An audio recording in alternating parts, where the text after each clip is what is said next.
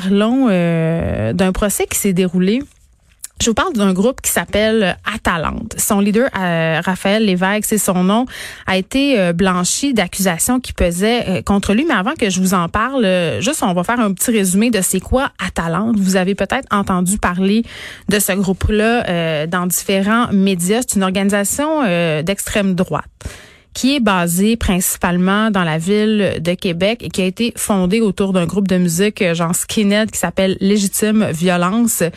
Et euh, je vous le donne en mille, cette organisation-là est fortement opposée à l'immigration, utilise euh, le hashtag euh, remigration. Ça, ça veut dire qu'ils veulent en fait que tous les immigrants retournent dans leur pays d'origine, ainsi que tous leurs descendants en passant. Donc, on renvoie tout ce beau monde-là chez eux et leur slogan, c'est exister, c'est combattre ce qui me nie. Donc, hein, on comprend tout de suite à quelle enseigne on loge ici. Mais là, revenons euh, au leader de ce groupe particulièrement pas sympathique, Raphaël Lévesque.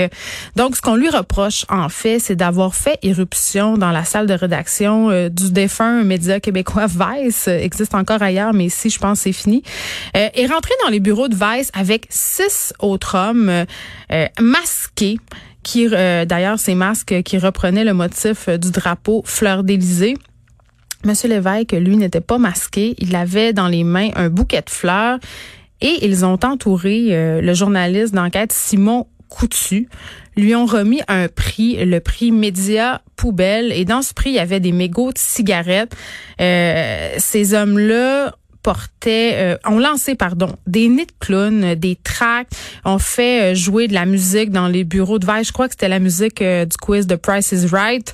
et par la suite, évidemment, le groupe Atalante s'est vanté de cette action sur sa page Facebook et ont expliqué qu'ils ont fait, ils ont mené cette action-là en réaction à la publication d'un article sur le groupe Atalante, justement, sur le média Vice. Et je me rappelle qu'à l'époque, j'avais lu ce reportage-là qui, il est vrai, dépeignait le groupe de façon pas très positive, mais moi, ça m'a beaucoup étonné. Ça m'a beaucoup, beaucoup étonné, voire même choqué que Raphaël Lévesque échappe à la justice. C'est très, très étonnant comme jugement, surtout dans la conjoncture actuelle.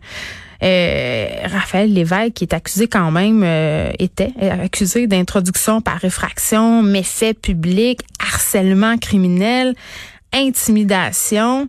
Euh, ça, ça fait pas juste me surprendre moi, là, ça surprend aussi la Fédération professionnelle des journalistes du Québec et avec raison, euh, parce que bon, en le blanchissant de ces accusations-là, la juge euh, qui s'appelle Joël Roy estime que le geste de ce gars-là et de ces, ces personnes-là était justifié, était légitime. Et vraiment, selon la juge Roy, il aurait agi dans les limites de la liberté d'expression. Il aurait exprimé son opinion, euh, livré son message.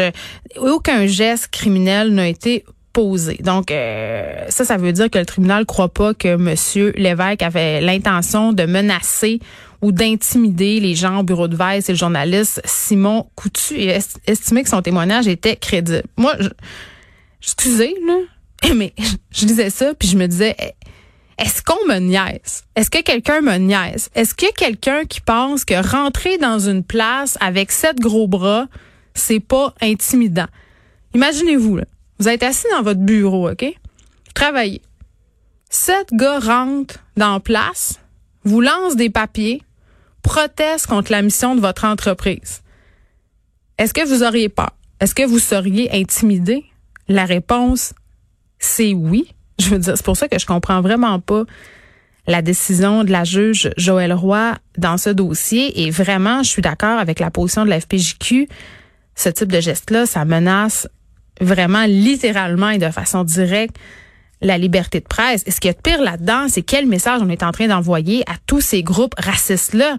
On leur dit, c'est correct d'intimider des journalistes, c'est correct d'essayer de faire taire des journalistes? C'est correct de penser qu'on peut se pointer dans les bureaux d'un média comme si on était les maîtres du monde, genre pour marquer son territoire. Donc, c'est juste quand on n'est pas d'accord, si on est dans une démocratie, quand on veut protester, on peut manifester, on peut publier des lettres ouvertes dans des journaux, on peut répondre aux articles qui sont publiés sur nous. Mais cette façon de faire là, c'est-à-dire rentrer dans un bureau, garrocher des affaires, je veux dire, c'est quoi c'est pas de l'intimidation pur et dur. Il y a aucun doute pour moi et ça rappelle les méthodes de certains gangs criminalisés, euh, de syndicats trop craqués du domaine de la construction. Là, vraiment, ce jugement-là, pour moi, c'est une pente très, très, très glissante et je vais même aller jusqu'à dire que ça menace la démocratie et la liberté de presse.